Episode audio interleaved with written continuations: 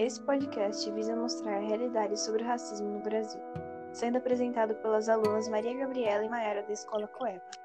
Há um contexto histórico, o racismo envolve qualquer pensamento ou atitude que se agrega às raças humanas, pessoas na quais se consideram mais que as outras.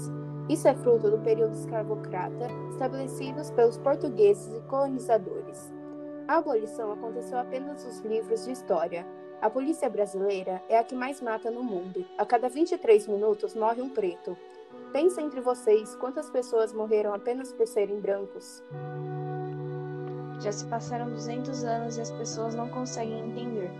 Usam como desculpas frases do tipo: Não sou racista, inclusive empregado e jardineiro da família negro. Está enraizada na sociedade. Grande parte da população com esse pensamento. Não temos soluções para esse debate. O mundo de hoje foi construído com essa superioridade. Um ponto positivo é que grande parte da geração Z está tentando mudar esse pensamento e essa diferença entre as pessoas.